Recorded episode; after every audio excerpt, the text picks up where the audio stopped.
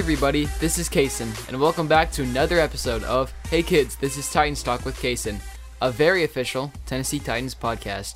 Joining me today, as always, my co-host, my mom. What's up? We're back. Yes, we are. Big win Sunday. It was awesome. High five to that. Yeah, um, Titans beat the Broncos uh 17 to 10 on Sunday. Huge win. Tannehill came back from a ankle injury this Sunday and just absolutely balled out. The Titans offense did a really solid job against the Denver Broncos, who have the best pass defense in the NFL. Uh, Nick Westbrook-Ikhine scored the two touchdowns for the Titans in the air including a big one uh, right at the end of the game just to seal the victory. Just the atmosphere and everything about this team has been great. They had they bounced back great from Kansas City. I think all Titans fans are really proud of how hard this team has fought in the defense, man. They just keep grinding out wins, these low scoring close games. They keep grinding out grinding out and giving the offense opportunities to score. And I'm just really proud of the team for that. Yeah, me too, man. It was kind of a slow half. Uh, the first half, it was so back and forth, back and forth, back and forth punting. And according to our friend Lucas Panzica from 1045 The Zone, there were a total of 843 punting yards between the Titans and the Broncos. And that's the equivalent of almost eight and a half football fields. That was just boring. I can't Well, what- think of any other word. Well, what can you expect when you're watching the Denver Broncos play with Russell Wilson? Oh man. Yeah, you know, and Tannehill, he he I wasn't sure about him. I thought, man, he might have come back too soon. But then right before the end of the second quarter, he had that long drive, you know, pretty good run for him. And you could kind of see just him, you know, fighting through that pain and that ankle. And it's it's still not 100%, but it kind of was a big win. At first, it didn't feel like one, but yeah, it was it was really good. Yeah, definitely. Uh, the guys grinded hard. And according to John Glennon of Sports Illustrated, the Titans haven't scored 20 points since October 9th against the Washington Commanders. And they are three and one during that stretch. That is just that just shows you how even in low scoring games, uh, this team finds a way to win. I'm looking around at different teams across the league. There are a lot of lower scoring games. Nothing like blowing them out of the water. I mean, of course, we're not going to get the numbers that college football does, but that just shows that the defense. There's so many good defenses out there that are preventing teams from scoring. It's um it's really interesting, but yeah, that's a crazy stat.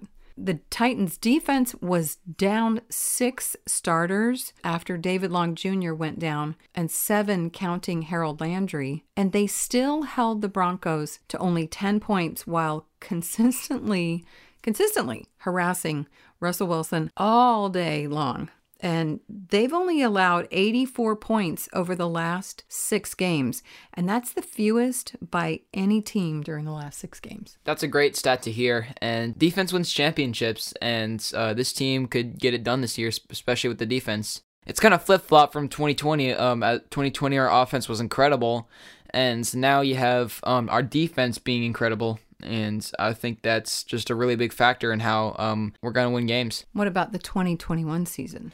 Our offense did struggle a little bit, but um, it was consistent, and our defense was getting there. Now it is where we wanted it to be.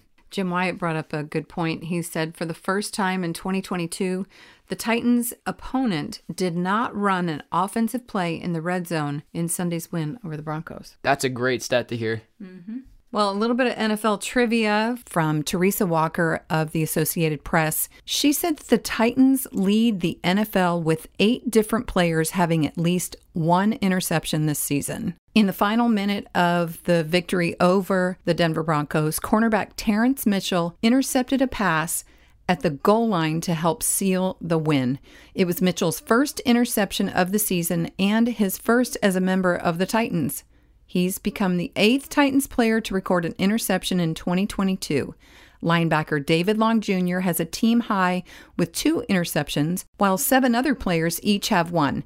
Safeties Kevin Byard, Andrew Adams, and Amani Hooker, defensive lineman Teair Tart, and cornerbacks Roger McCreary, Kristian Fulton, and Terrence Mitchell. No NFL team in 2022 besides the Titans have recorded an interception from eight different players. And since 1999, the highest single season total of Titans players with an interception is 10, accomplished by the 1999, 2007, and 2012 squads.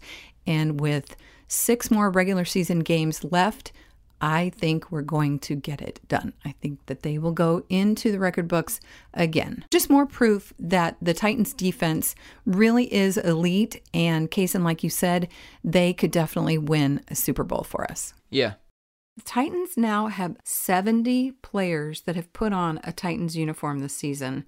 Last season total, what was it? 91. Incredible. And that last year set an NFL record for most players ever on a team during the regular season. And I think we actually might break that record because considering we're going into week 11 and there's still players that were just signed to the active roster today. I think we are going to break that record this year. Yeah, sending all the healing energy out to all the guys I know that Ben Jones, he's in concussion protocol. He got a concussion during the game, and he's only missed one game in his entire high school, college, and NFL career. And we talked about that earlier this season. So it'll be interesting to see who is going to be available. I know Corey Levin has been practicing in Ben's place. He is the backup center. So, whew, I don't know. We're going to have to see. We will definitely have to wait and see. So, some Titans franchise trivia is King Henry reached 1,000 career receiving yards during Sunday's game against the Broncos, joining Eddie George and Chris Johnson as the franchise's only players with 7,000 rushing yards and 1,000 receiving yards with the Titans. We got the stat from Jim Wyatt. Titans defense on Sunday improved its streak to six consecutive games with three or more sacks. They had six. It's the franchise's longest streak within a season since a six game run in 1979. It's also the longest active streak of its kind in the NFL. Well, it's that time. And I feel like we're rushing through the show, but we really have another game tomorrow night. So we're moving right along just like the team is. But uh, now it's time for one of our favorite things. It's Mr. Jim Wyatt's Britches Report, brought to you by Mr. Jim Wyatt. yep, it's Mr. Jim Wyatt. Take it away, Mr. Jim. This is Jim Wyatt of TennesseeTitans.com, and this week's Britches Report is Navy jerseys and Navy britches. So, Navy over Navy, if you're wondering why they are wearing Navy over Navy, is because the Packers said that they are wearing all white they're all white color rush uniforms, and this is the first time they'll be wearing that since 2019 in Detroit. This is uh, the last time the Titans wore all navy on the road was in Los Angeles for Sunday Night Football. And here are some Titans Unitracker stats about the uniform. This combo has only been worn one time this season, and that was the home opener against the Giants, where they lost by just one point. Wah, wah, wah. It was heartbreaking. It'll be the sixth time the Navy breeches have been worn this season, and we love the stat. The Titans are 4 0 in this combo on the road. High five to that. 5 0 this, uh, about to become 5 0 this Thursday. Yeah, I'm excited. I, you know, I really do actually love the all monochromatic navy because the navy helmet, the navy breeches, and the navy jersey, probably navy socks. And I, I think it's gonna be, I think it's gonna be a nice look and a little intimidating in the snow. I'm gonna go with that. Well, it wasn't pretty the last time we went up to Green Bay, so. Yeah, this is kind of a revenge game, I guess, huh? In a way, yeah. We'll find both of our friends, Mr. Jim Wyatt and Titans Unitracker, on Instagram and Twitter at J Wyatt Sports and at Titans Uni. Also, be sure to check out Jim Wyatt's articles on TennesseeTitans.com. And if you ever have a question for him, you can submit it through his mailbag and that publishes every Tuesday and Saturday. So check it out on TennesseeTitans.com. Big shout out to both of those guys who give us all the good info and stats every week. All right, it's my favorite part, truly. It's Kaysen's forecast and crucial keys to the game. Take it away, Kaysen. Yeah, so we are heading up north to Green Bay to play the Packers. Packers have not looked that good this year. Um, they are four and six. Nah, I don't think people expected them to be at four and six, maybe six and four. But Aaron Rodgers have has really struggled. I mean, um, there's a lot of con- controversy going on whether he wants to stay in Green Bay or not. Um, how this could be his final year. Um, it's been going on for the last two years actually, whether he's going to stay in Green Bay or not. and this might be his last year. So uh, maybe the Titans can beat him for the last time in a Green Bay uniform. I am 100% here for that. But yeah, Packers don't really have any receivers since Davante Adams left. I mean, they got some really good receivers with Allen Lazard, uh, Randall Cobb, and um, Robert Tonyan. Those guys can really make a play downfield and um, catch you, catch the defense off guard. So my first key is give Aaron nothing. Just don't give him any receivers. Uh, don't give him any options, and he will make a mistake. We saw the Jets do this in uh, Green Bay, and it worked out perfectly for them. Uh, Zach Wilson got the opportunities. That's what Tannehill needs to have this Thursday against the Packers. My second key is offense is big time start. Off big time offensive start. Um, we really need to get it going, and I get it. It's going to be cold. Uh, the weather might be a factor, but the Titans are just gonna have to have a big start this uh, Thursday. Just get a ton of momentum going. Maybe go up twenty-one nothing on them really quick, and uh, yeah, just get some quick strikes early. And my final key is the weather means nothing. It's most likely going to snow in Green Bay this Thursday, and the last time it snowed in Green Bay and the Titans played them, they lost uh, by a lot.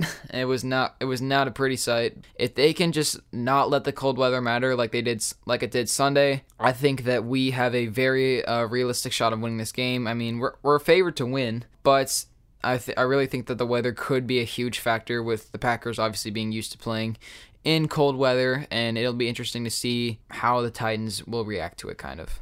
I don't know about the snow situation. It's only projected to be 20%, but excellent points to uh, everything that you said that they just can't let the weather be a factor. And thankfully, it's been colder here for the last week. So maybe they've been practicing outside. I know they have been practicing outside and trying to get acclimated to playing in conditions. And it was actually kind of cold on Sunday. We were kind of sitting in the sun, but everybody that was sitting in the shade was talking about how freezing they were. They were just frozen. I can imagine. Coach Vrabel actually said during press conference on Tuesday that he's glad that Green Bay is coming off of a win and actually not coming off of a bye week. After this game, we'll have kind of a mini bye week, and the next game after that is going to be against the Bengals on the 27th. Yeah, that'll be a fun one. That will be fun.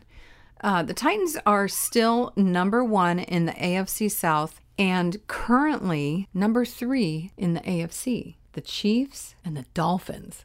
That is something I don't think I've ever heard in the years we've been doing this show that the Dolphins are actually in the AFC running right now as high they're ranked as high as they are. Have you heard of that? Um no. I mean they've really taken advantage of the bills uh, losing to the Vikings on Sunday in a really um in a really good game. Yeah, the Bills lost to the Vikings in overtime, and the Dolphins have that one game over Buffalo, and I th- definitely think that um that'll be a huge advantage for them, especially with winning the division. But the Jets are still competing, so if the Jets can uh, do something, then maybe we'll see the Jets up there, which will be r- really strange. It will be, and so it goes the Chiefs, the Dolphins, the Titans, the Ravens, and the Jets. Those are that's the top five in the AFC.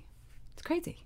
I don't know. I find it just it, so um, so crazy, but really very happy that we are still for the second year in a row kind of high up in the AFC. Yeah, st- seeding will definitely matter, especially in this year's playoffs because you got the AFC is actually pretty stacked this year, so it'll be interesting to see. Yeah. Well, listener, you can find us on TennesseeTitans.com on the audio tab or wherever you're listening right now.